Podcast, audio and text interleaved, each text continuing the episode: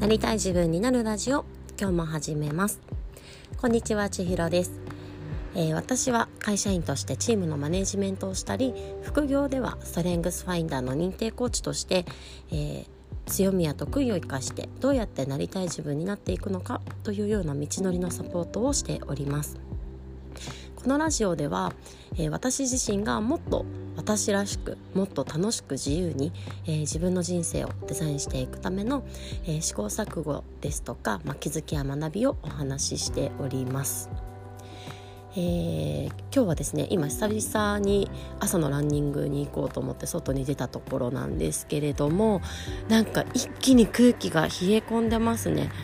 なんかちょっと前まではなんか涼しくて気持ちいいなっていうくらいだったんですがもう長袖じゃないと外に出れないしなんか肌寒いくらいの感じでなんかどんどんこうやって寒さが深まっていくんだなというかこう寒さ対策をしながらランニングの習慣を身につけたりとか寒くなってくるとね朝起きれなくなってくるのでちょっと朝習慣維持したいなと思っております。で今日のお話なんですけれどもあの何が大事かは自分が決めるというお話です。えー、前から7つの習慣を実践していますっていうお話をさせていただいておりました前回は第1の習慣主体的であるについてお話をさせていただいてで今度ねあの先月取り組んだ優先順位えー、と違うな。ミッションステートメントを作るっていう第2の習慣についてまたお話ししようと思ってるんですけれどもあの今月9月から、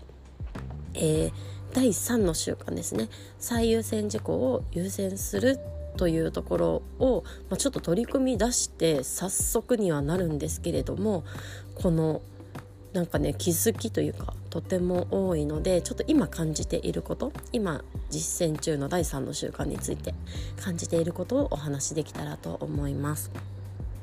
でこの何が重要かは自分が決めるということなんですけれども実践ってあの具体的に何をしているかなんですがあの毎日、まあ、意識してでも無意識にでも、まあ、何か何かしら行動するじゃないですか一日中。でその一日何をしたかというのを記録してそのやったことがじゃあ第一領域、えーと、重要かつ緊急なものなのか第2領域増やしていきたい第2領域ですね、えー、緊急ではないけれども重要なことなのか、まあ、第3領域重要だけどえー、ごめんなさい緊急だけど重要じゃないこと第4領域重要じゃないし緊急でもないっていうことのそのどれに当てはまるのかというのを記録しているんですね。で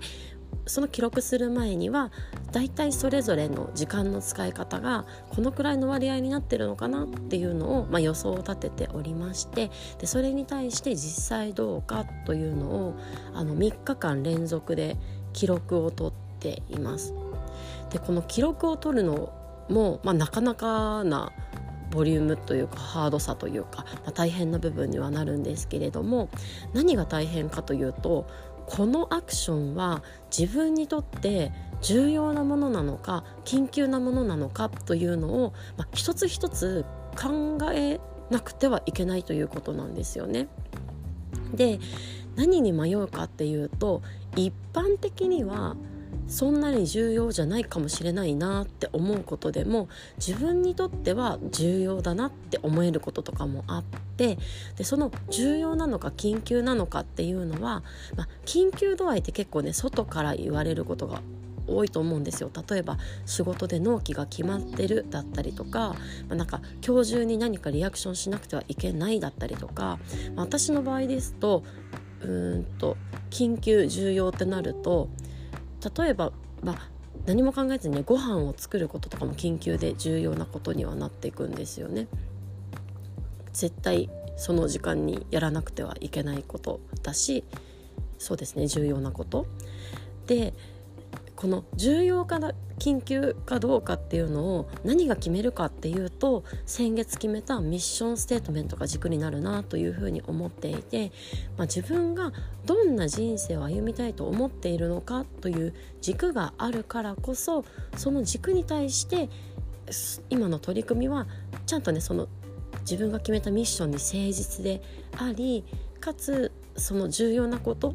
が実行できているのかどうかという視点でうんと日頃のね取り組みというか行動を振り返ってみるというのはなんかものすごくこう新鮮な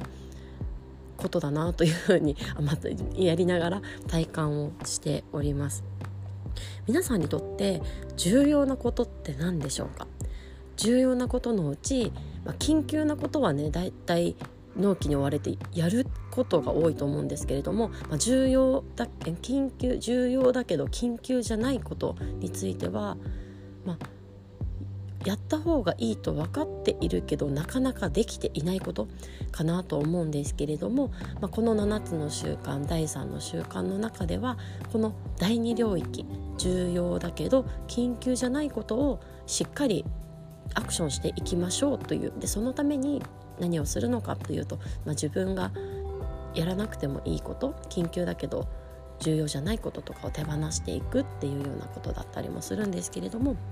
あそんなところにねちょっと今取り組んでいるのでシェアをさせていただきました。